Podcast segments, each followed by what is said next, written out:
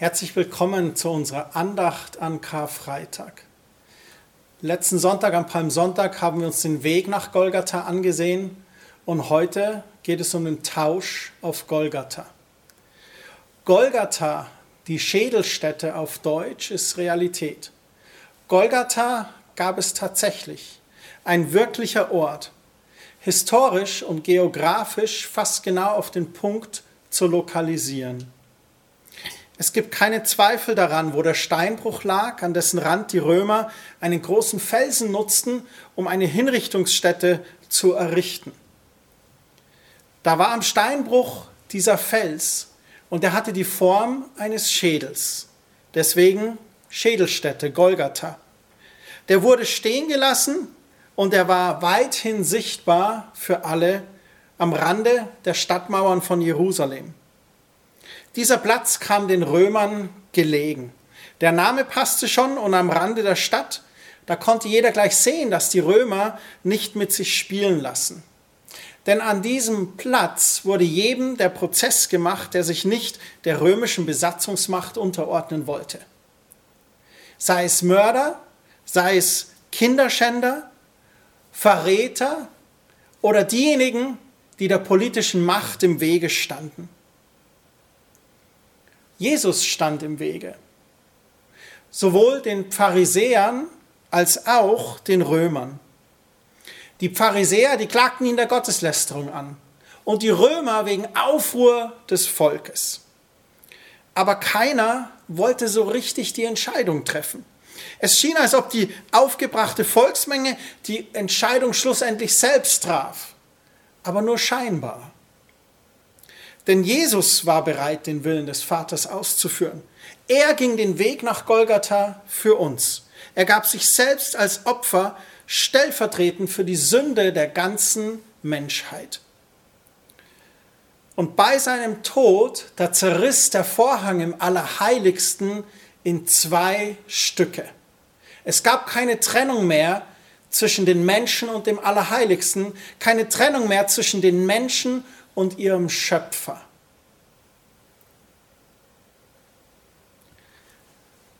Kennt ihr die Mängelliste? Vielleicht habt ihr selber schon mal ein Haus gebaut oder eine Wohnung übernommen. Als wir zum Beispiel in diese Räume hier in Quelltor eingezogen sind, da sind wir mit dem Vermieter durchgegangen und wir haben beim Mietvertrag eine Mängelliste gemacht. Dort wird dann aufgeschrieben, was noch nicht so richtig eingebaut ist oder nicht funktioniert. Vielleicht schließt eine Tür nicht richtig oder ein Fenster ist nicht richtig verputzt worden. Irgendjemand hat vielleicht vergessen, im Badezimmer den Handtuchhalter anzubringen. Oder an einer Tür fehlt sogar eine Klinke. Man kann also sagen, wenn man sein Haus gebaut hat, ja, das Haus ist schon großartig, aber bei der Übergabe stellt man dann doch noch fest, es gibt noch einige Mängel. Paulus schreibt in seinem Brief an die Römer folgendes, in Kapitel 3, Vers 23. Denn alle haben gesündigt und verfehlen die Herrlichkeit, die sie vor Gott haben sollten, so dass sie ohne Verdienst gerechtfertigt werden durch seine Gnade aufgrund der Erlösung, die in Christus Jesus ist. Ihn, Jesus selbst hat Gott zum Sühnopfer bestimmt, das wirksam wird durch den Glauben an sein Blut, um seine Gerechtigkeit zu erweisen. Diese Bibelstelle sagt aus, dass keiner von uns ohne Fehler ist, dass keiner von uns ohne Mängel ist, dass jeder von uns mal gesündigt hat, dass wir daneben getreten sind eine Mängelliste erinnert mich daran, dass Gott vielleicht auch eine Liste meiner Mängel erstellt. Jesus ist natürlich schon in meinem Herzen eingezogen, doch manches geht kaputt oder manches gefällt uns nicht so richtig. Die Türe zum Gebetszimmer, die lässt sich zum Beispiel schwer öffnen, weil die Türangeln vom wenigen Gebrauch rostig geworden sind. Oder der Ofen Egoismus, der überhitzt ständig, weil er nur an sich denkt. Und auf dem Dachboden, ah, da hat sich ganz viel Katzenjammer angesammelt. Und der Keller ist mit ganz vielen Geheimnissen verstopft. Sollen wir vielleicht die Rollläden hochziehen und die Fenster öffnen, um ein bisschen zu lüften und den Pessimismus aus dem Haus zu jagen? Tatsächlich gab es so eine Liste von unseren Fehlern. Und wir machen immer wieder Fehler und es kommen Mängel auf die Liste. Doch dank sei Gott wurde unsere Liste nie veröffentlicht. Im Gegenteil. Wir haben sie auch nicht wirklich gesehen, denn sie wurde gelöscht, getilgt. Paulus schreibt an die Kolosser in Kapitel 2, Vers 13, er hat auch euch, die ihr tot wart in den Übertretungen und dem unbeschnittenen Zustand eures Fleisches, mit ihm lebendig gemacht, indem er euch alle Übertretungen vergab. Und er hat die gegen uns gerichtete Schuldschrift ausgelöscht, die durch Satzungen uns entgegenstand, und hat sie aus dem Weg geschafft, indem er sie ans Kreuz heftete. Als Jesus schlussendlich auf dem Hügel in Golgatha ankam. Da legten sie den Holzbalken auf den Boden und Jesus mit dem Rücken darauf.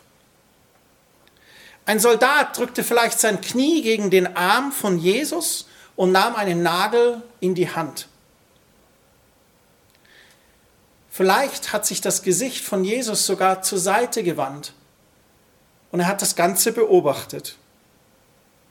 Als Zimmermann waren ihm Holz, Nagel und Hammer sehr vertraut.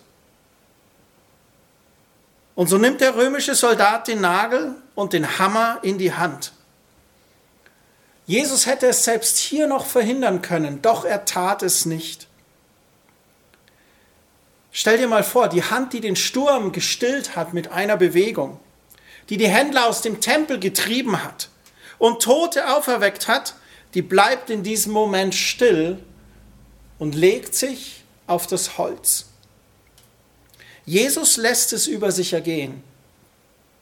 Der Hammer fällt, die Haut zerreißt, das Blut beginnt zu tropfen und schließlich sogar zu fließen. Warum hat Jesus das auf sich genommen? Die Antwort ist, weil er dich und mich so sehr liebt. Die Menge am Kreuz dachte, dass die Hammerschläge dazu dienten, die Hände Jesu an den Balken festzunageln. Nun, das ist nur ein Grund. Durch die Bibel erkennen wir, was die anderen nicht sahen, was aber Jesus sah. Im Vers 14 steht, die gegen uns gerichtete Schuldschrift wurde ausgelöscht und er hat sie aus dem Weg geschafft, indem er sie ans Kreuz heftete. Unser Schuldschein wurde ans Kreuz genagelt. Ich glaube, zwischen den Händen Jesu und dem Holz, da war eine große, lange Liste. All der Mängel, die wir Menschen haben. All unsere Fehler und Sünden. Und die wurde ans Kreuz geheftet. Die Sünden auf der Liste wurden von seiner Hand bedeckt. Und die Liste wurde von seinem Blut durchtränkt. Unsere Sünden wurden durch das Blut Jesu ausgelöscht.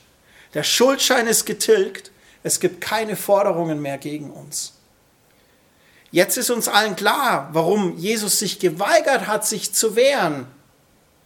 Und wie Jesaja es beschreibt, er stumm wie ein Lamm zur Schlachtbank geführt wurde. Denn Jesus sah unsere Liste, unsere Mängel, unsere Fehler.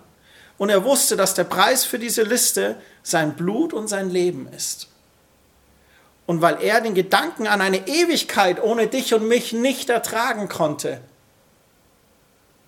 Deswegen wählte er die Nägel.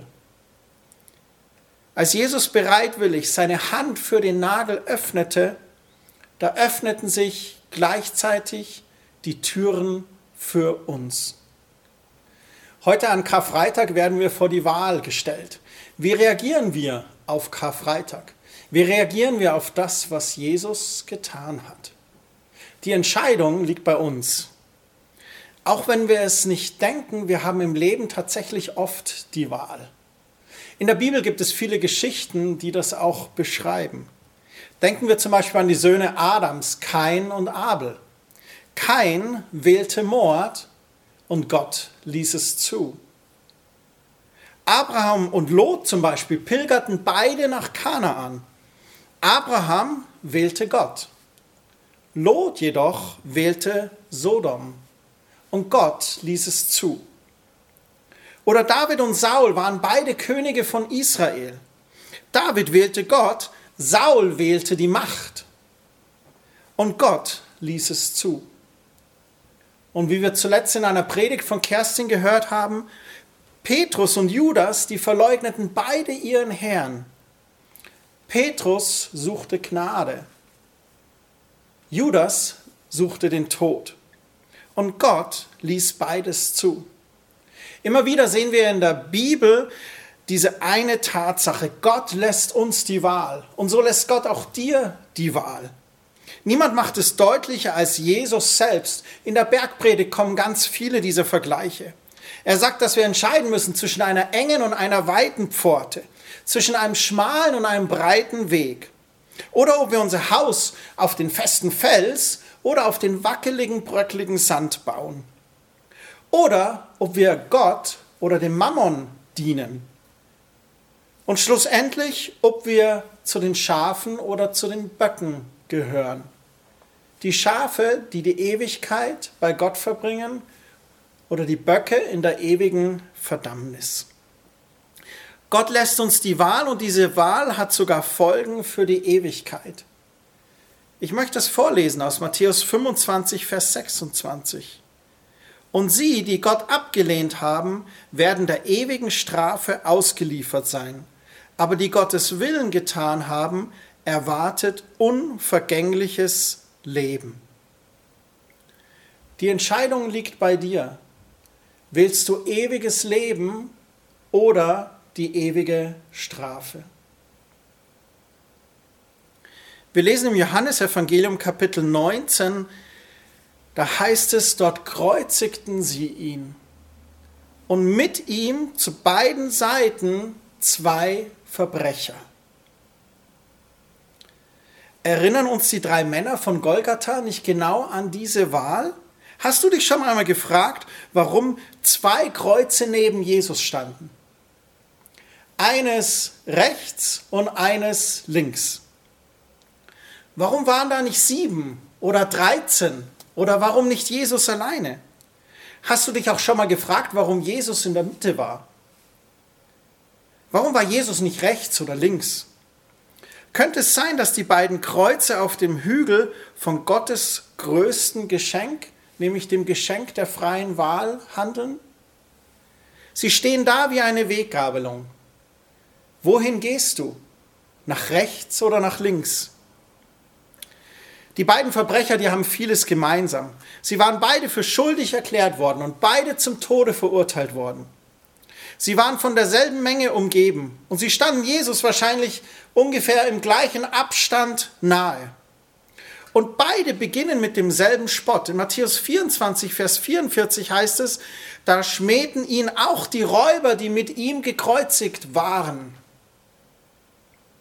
Doch einer änderte sich. Lukas 23, Vers 39, da heißt es, einer der gehängten Übeltäter aber lästerte ihn und sprach, Bist du der Christus, so rette dich selbst und uns.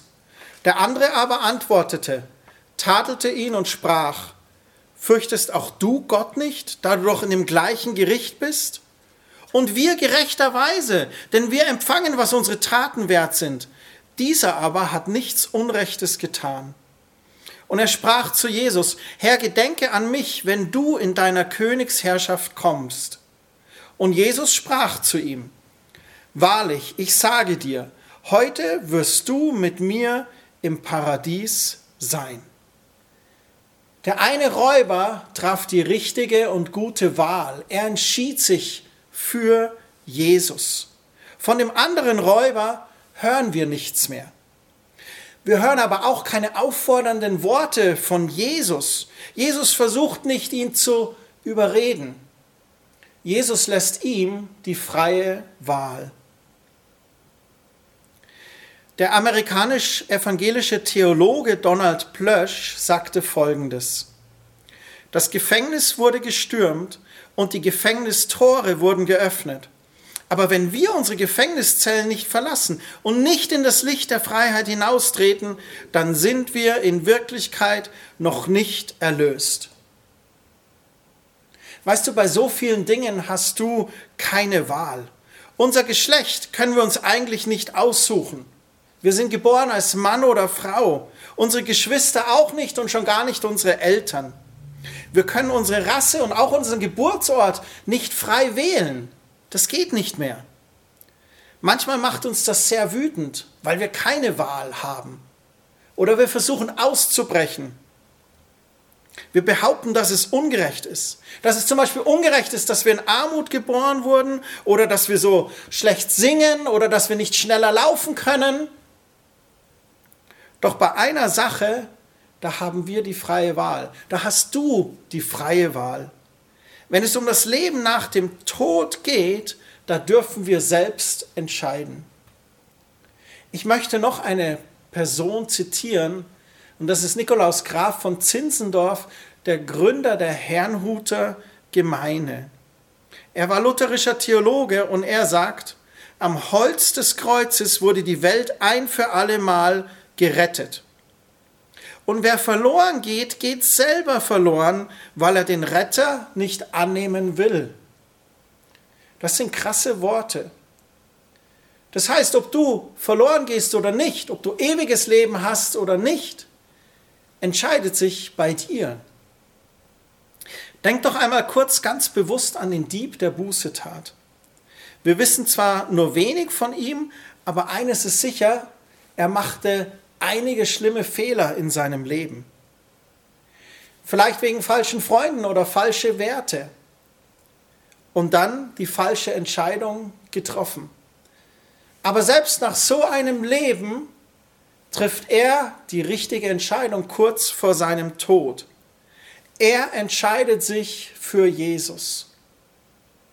Ist es möglich, dass zwei Männer denselben Jesus sehen? Dieselbe Nähe zu demselben Jesus haben. Und dass sich einer dafür entscheidet, ihn zu verspotten und der andere sich dafür entscheidet, zu ihm zu beten. Als der eine zu Jesus betete, da liebte Jesus ihn genug, um ihn zu retten. Als der andere ihn verspottete, da liebte Jesus ihn genug, um es zuzulassen. Er ließ ihnen die Wahl und er lässt auch dir die Wahl. Triff die richtige Entscheidung. Ich möchte euch einladen heute zu einem Tausch, zu einem Tausch auf Golgatha. Der erste und wichtigste und größte Tausch ist, dass Jesus unsere Sünde getragen hat. Und wir können frei werden von dieser Last, von dieser Schuld, indem wir ihn um Vergebung bitten. Die Bibel bezeichnet das sogar von, als von neuem geboren sein. Es ist, dass ein altes Leben endet und ein neues Leben mit Jesus beginnt. Wo wir ihn um Vergebung bitten unserer Sünden und er uns frei spricht davon. Und wir durch diese Erlösung auch freien Zugang wieder haben zu unserem Vater im Himmel. Dieses wunderbare Symbol, dass der Vorhang im Tempel zerrissen ist. Aber da ist noch mehr was am Kreuz getauscht wurde. Unsere Krankheit gegen Heilung, unsere Ängste gegen Frieden, unser Scham gegen Selbstwert, unser altes Leben gegen ein neues Leben. Und ich möchte jetzt einladen, einfach darauf zu besinnen und die folgenden Minuten zu nutzen, um diesen Tausch innerlich zu vollziehen. Ein Gebet selbst persönlich zu sprechen, indem man sagt, ich bitte dich, Gott, um Vergebung. Ich gebe dir meine Sünde und ich danke dir für Vergebung. Oder ihm zu sagen, da tut's mir weh, ich bitte dich um Heilung, ich tausche das ein am Kreuz.